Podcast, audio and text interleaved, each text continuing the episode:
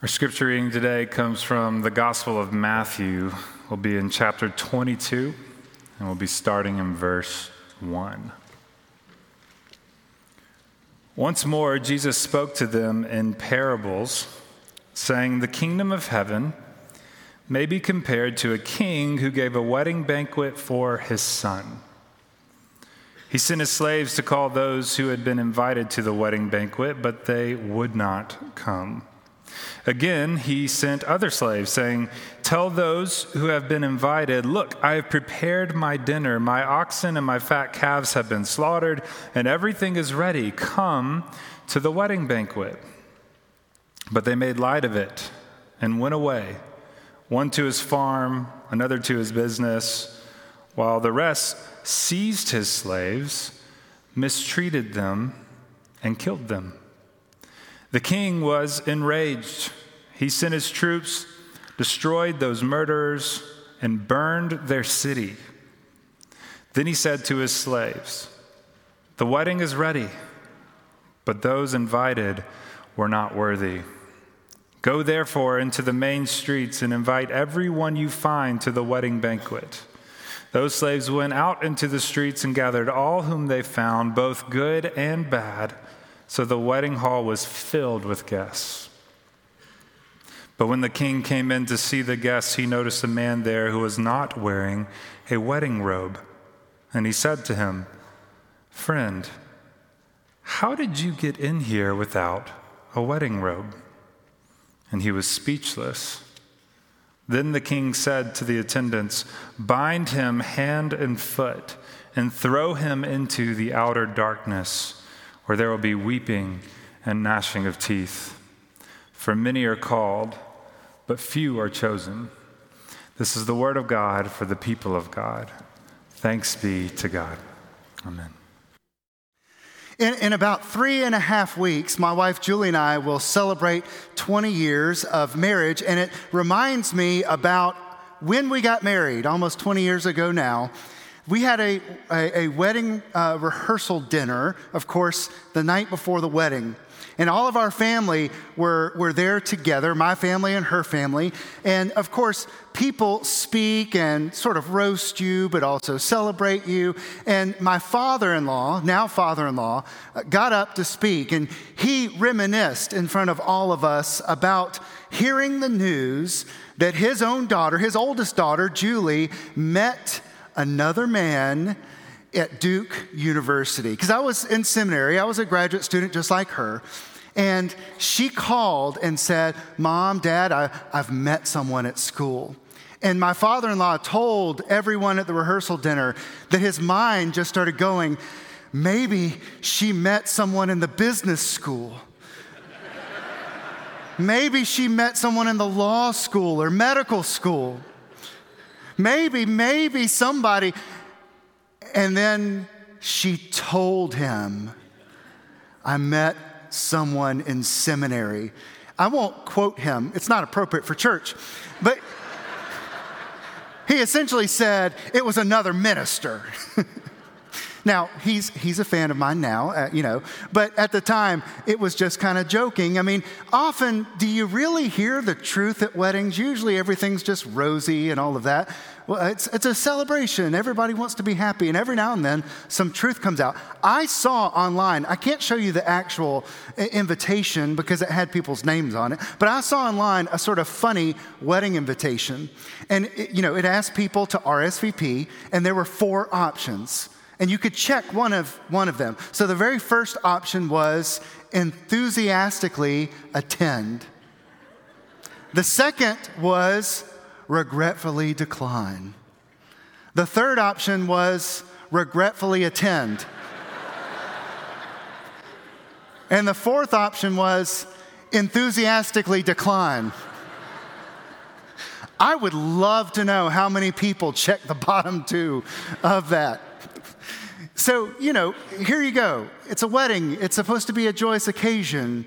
And in the parable that Jesus tells today, it's a parable about a king whose son is getting married, and it's a important celebration. And he invites all the important people in the city where he's the king. And I don't know if you know this about kings, they usually get their way, don't they? You know, in a sense, the wedding invitation for his son and the banquet is not really optional. You can't RSVP no to the king, can you?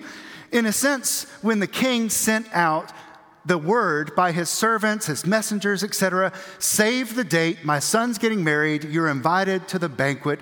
It was essentially less of a get ready for an RSVP and more about clear your calendar. You're going to be here. And so the day for the wedding came. The expectation was the people that were invited were to come. And so the messengers went out and said, The feast is ready. You are all invited. And no one came. Now, you can imagine how the king in this story probably felt. Certainly, they don't understand my messengers. Somehow, they didn't get the communication right because surely they are not blowing off the wedding banquet for my son. So he sent his messengers and servants out again. And if you read it, you'll see that it's very clear that the message was received the first time, they just blew it off. The second time, they even sort of make light of the reception, the banquet.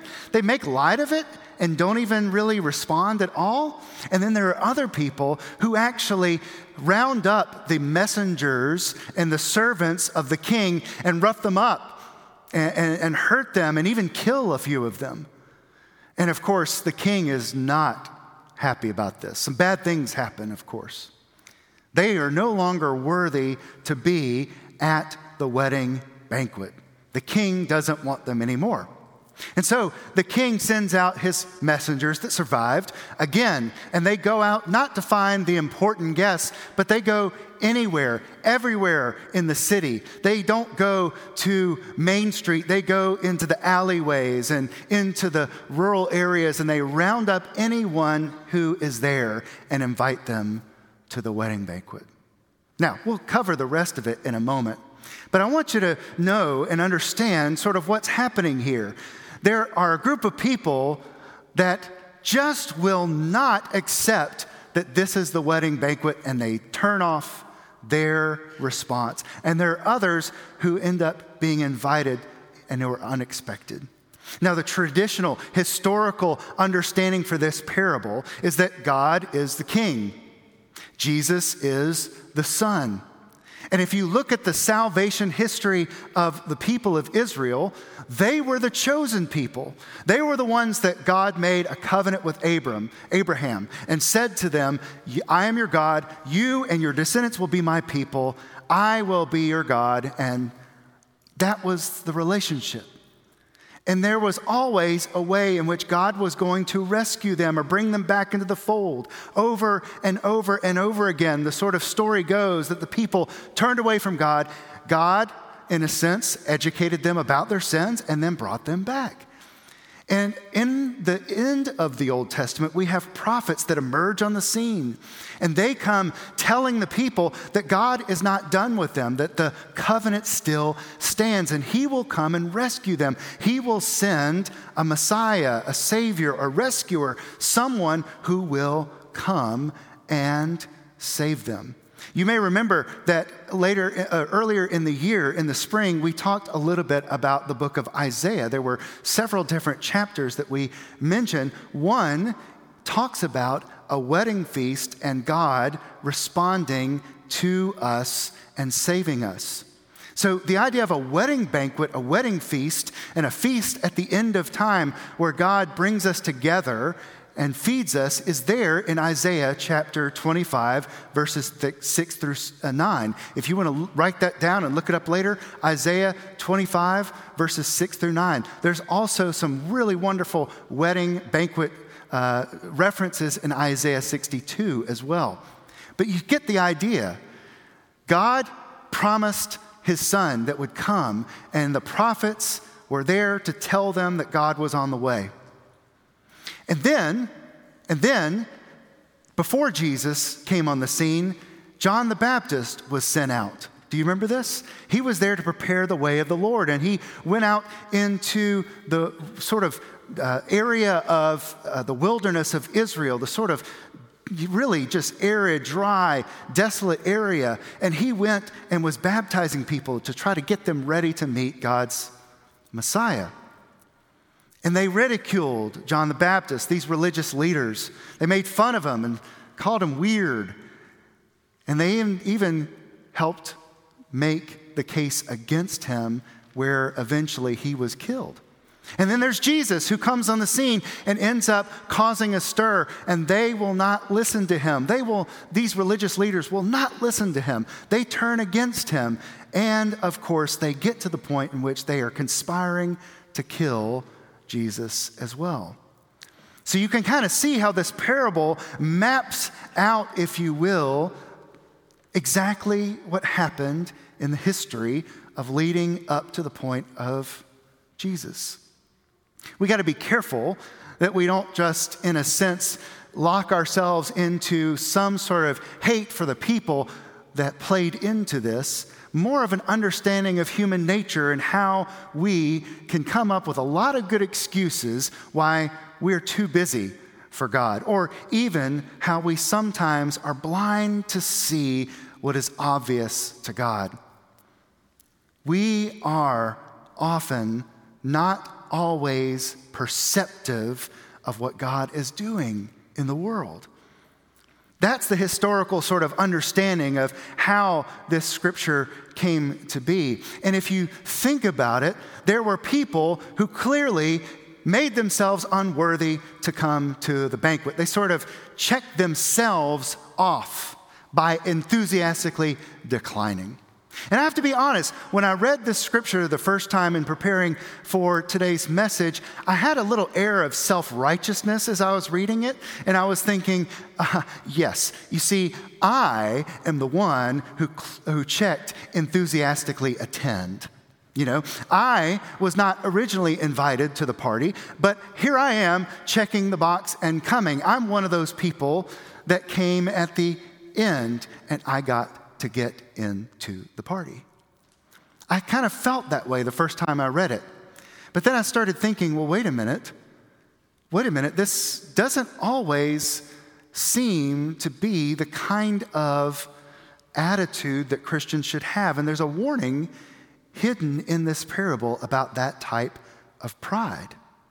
First of all, you'll notice that the people who are invited to the party, the people that are invited to the banquet, are the kind of overlooked people, the strangers, the, the nobodies. They're the ones that actually show up to the party.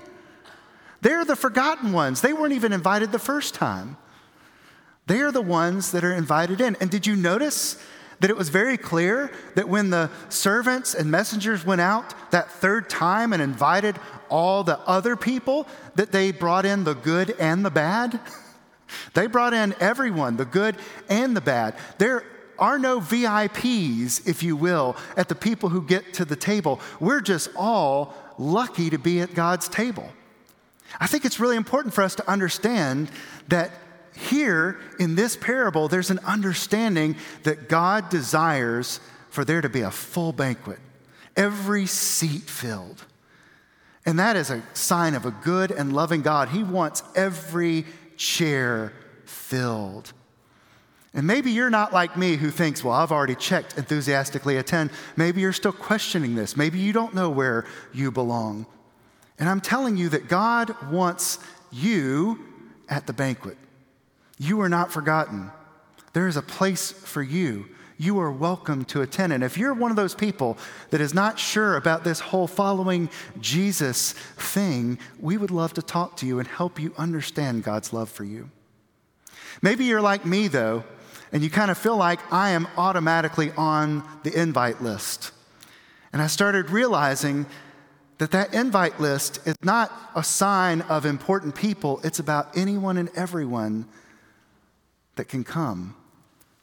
The good, the bad, the important, the not unimportant, the people with homes, the people without homes, everybody. It's just every nook and cranny of the city. These messengers go out and bring people in. When I was a youth director uh, several years ago, I was a part of a big church here in Birmingham where we had a large youth group and we had a youth council. We had elections for our youth council leadership positions, which is always a great thing to do to pit teenagers against each other.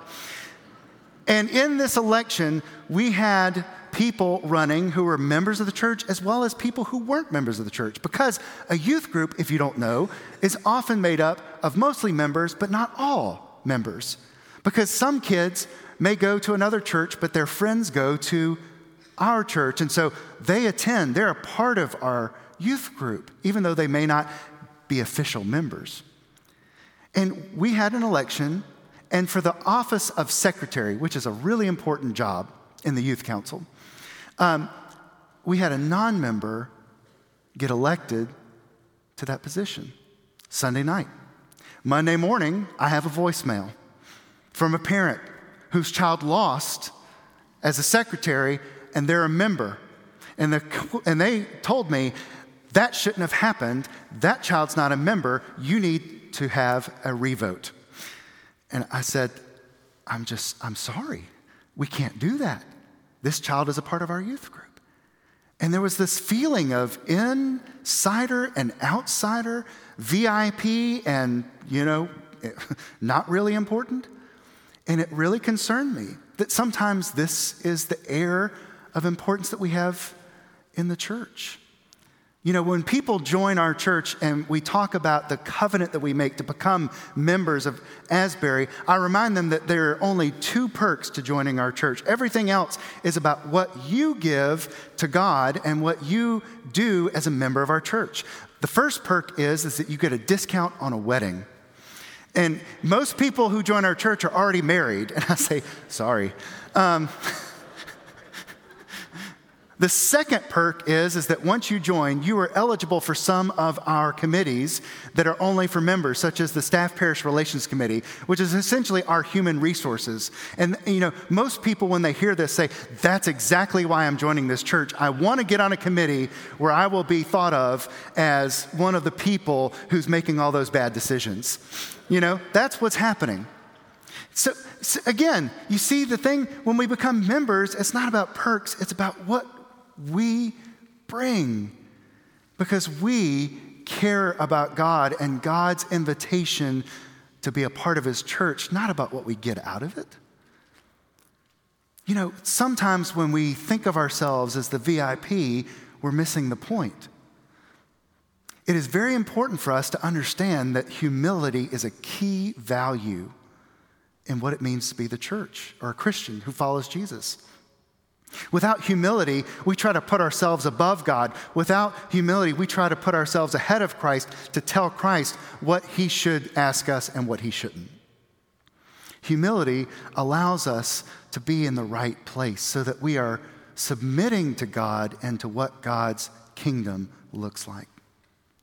There's something else in the parable that happens at the end. And somebody this morning uh, said to me after the early service, I was wondering if you were just going to skip that part.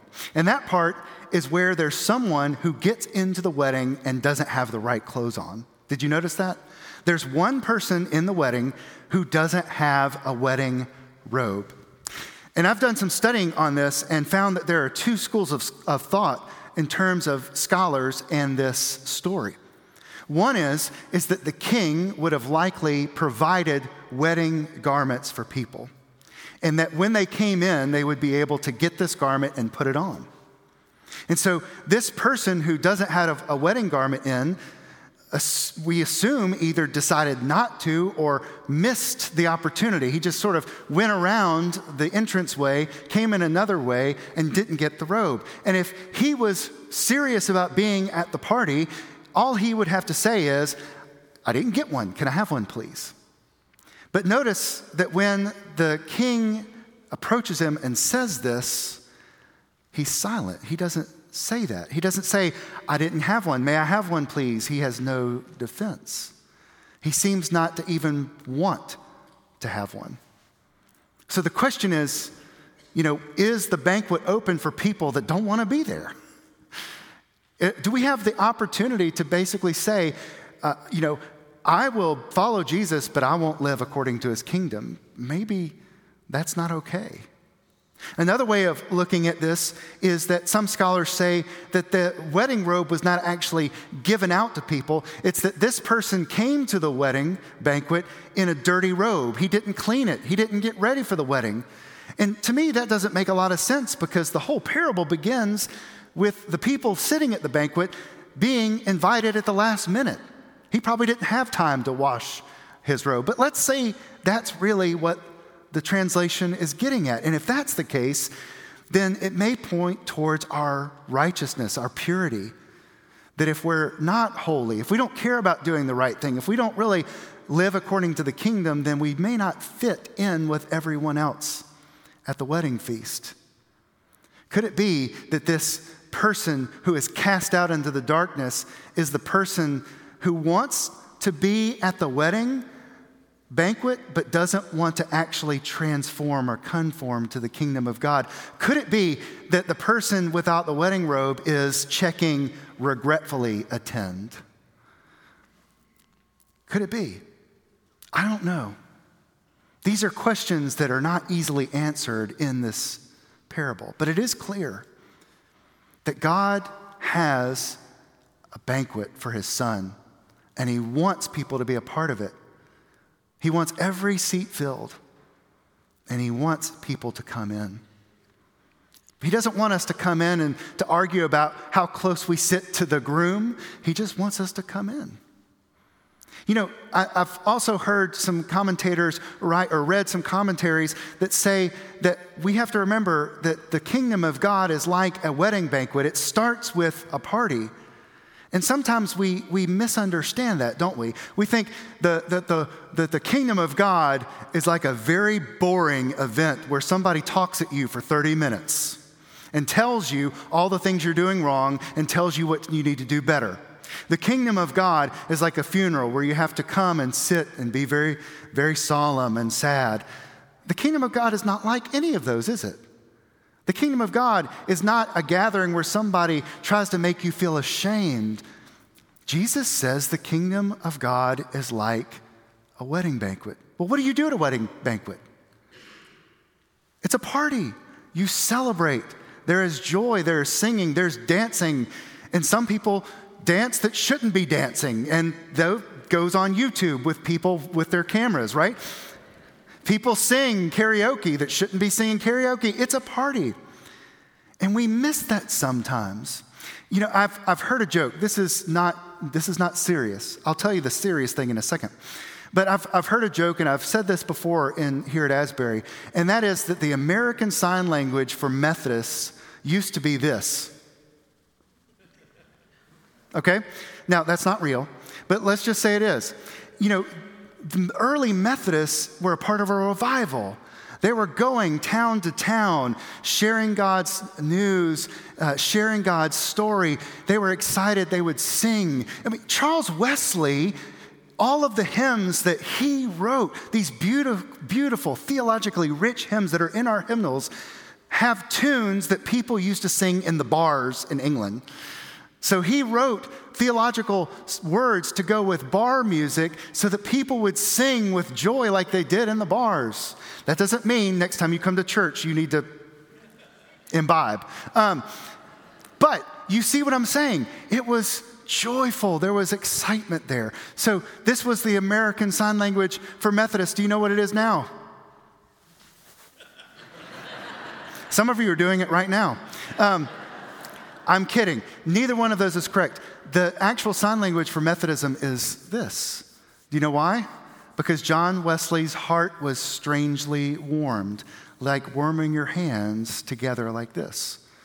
Strangely warmed. It's a party. The wedding banquet is a party. We are called to something joyful. We are not called to suffer in terms of just sitting and being bored. We are called to be joyful, to be grateful, to, to know that there is a seat at the table for us, that we are not being shut out, that we are being brought in. Now, being brought in means that we need to follow Jesus and conform to God. It means that we need to be transformed, but it doesn't mean that we have to give up joy.